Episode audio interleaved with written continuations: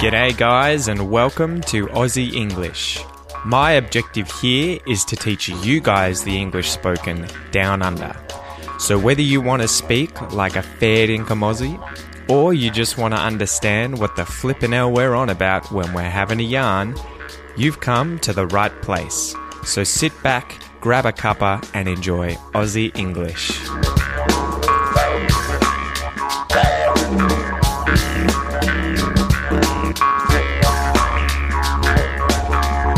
Hi Pete, this is Ali. I'm one of your Aussie English podcast listener. Could you please show me what are the difference and use of these verbs? Could, would, can, shall, should, etc. Thanks for your efforts, mate. Hey Ali, thank you so much for leaving me a voicemail via the website. As a result, I'm going to give you one month's free access to the Aussie English Supporter Pack. So, for anyone else who's interested in getting a month's free access to that, leave me a voicemail via the website. Jump on the website at www.theaussieenglishpodcast.com.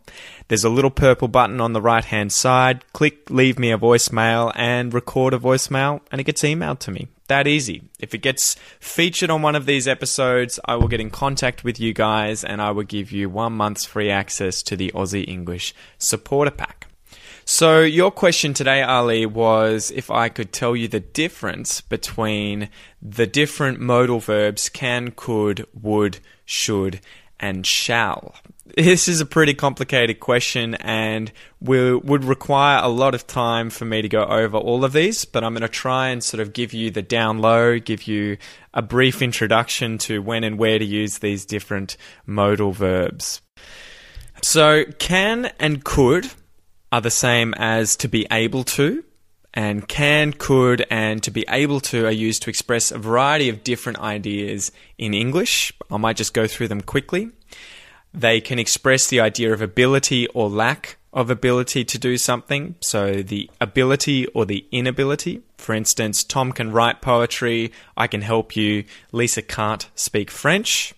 That's all about whether or not you can do something, whether or not you're able to do something. And so you can also substitute in to be able to instead of can in this instance where we're talking about ability. So you could say, Tom is able to write poetry.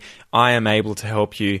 Lisa is unable to speak French, or you could say Lisa is not able to speak French.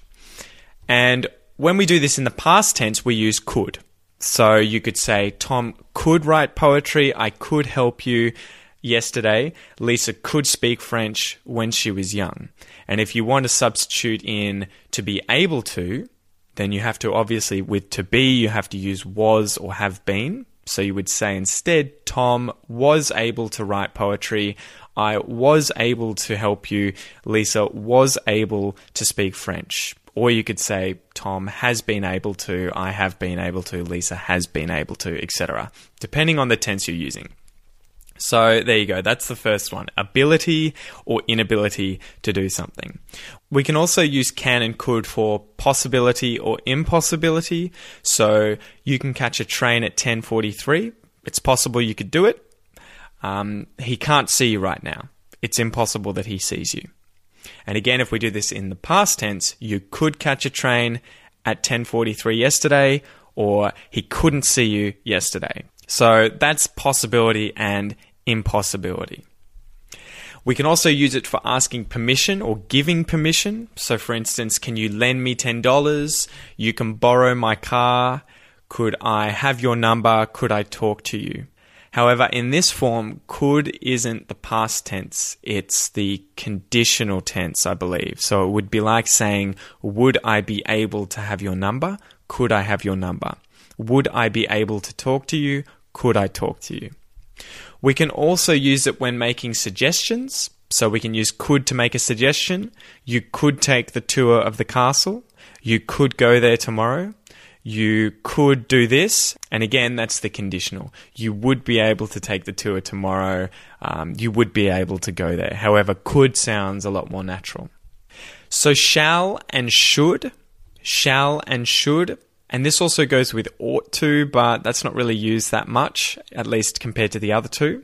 So we can use shall or should to offer assistance or as a polite suggestion. And I might add here first, shall is only used in the first person.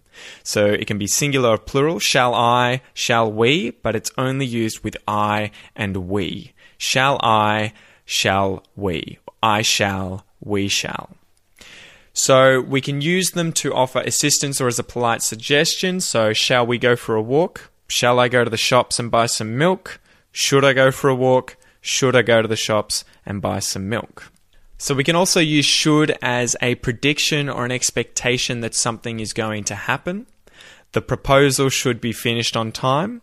I shouldn't be late. The train usually arrives on time. And we can also use it to give advice. You should check that document before you send it out.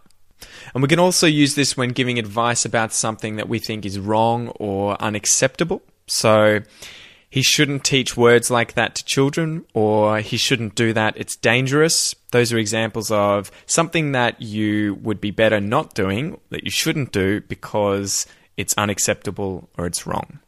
So the last one that you wanted me to go over was would, and would sort of pairs well with will when it comes to modal verbs, will and would. So I might go over both of these. So will and would are used for polite requests or statements. Will you please take the trash outside? Uh, would you mind if I sat next to you? I would like to sign up for the workshop. So, polite requests and statements. You can also use it for habitual past actions.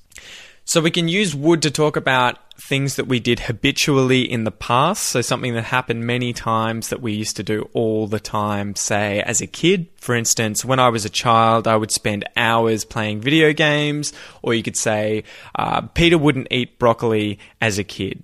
So notice how I've said as a child or as a kid, I wouldn't, and then, or I would, and then the thing. And that just means that that thing happened all the time. So I would spend hours playing video games, every single day, every single week, every single month. It happened a lot. Or I wouldn't eat broccoli at all dinners. So periodically, all the time, as a habit, I wouldn't eat broccoli.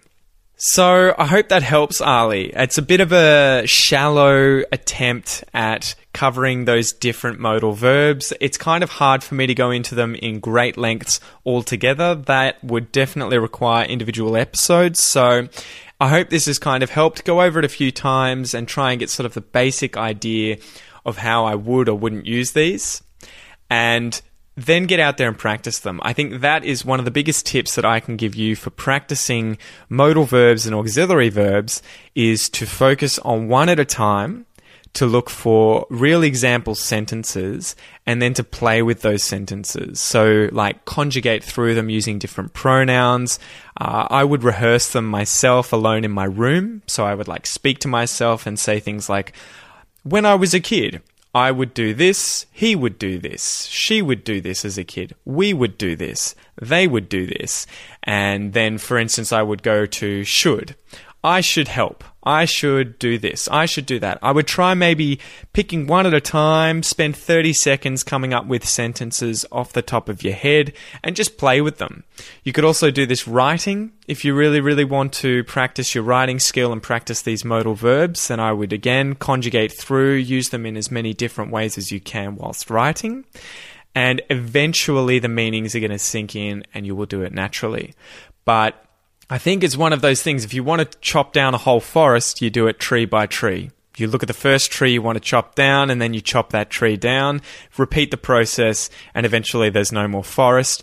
You don't look at the forest and think, how am I ever going to chop down all these trees? You just have to do it bit by bit.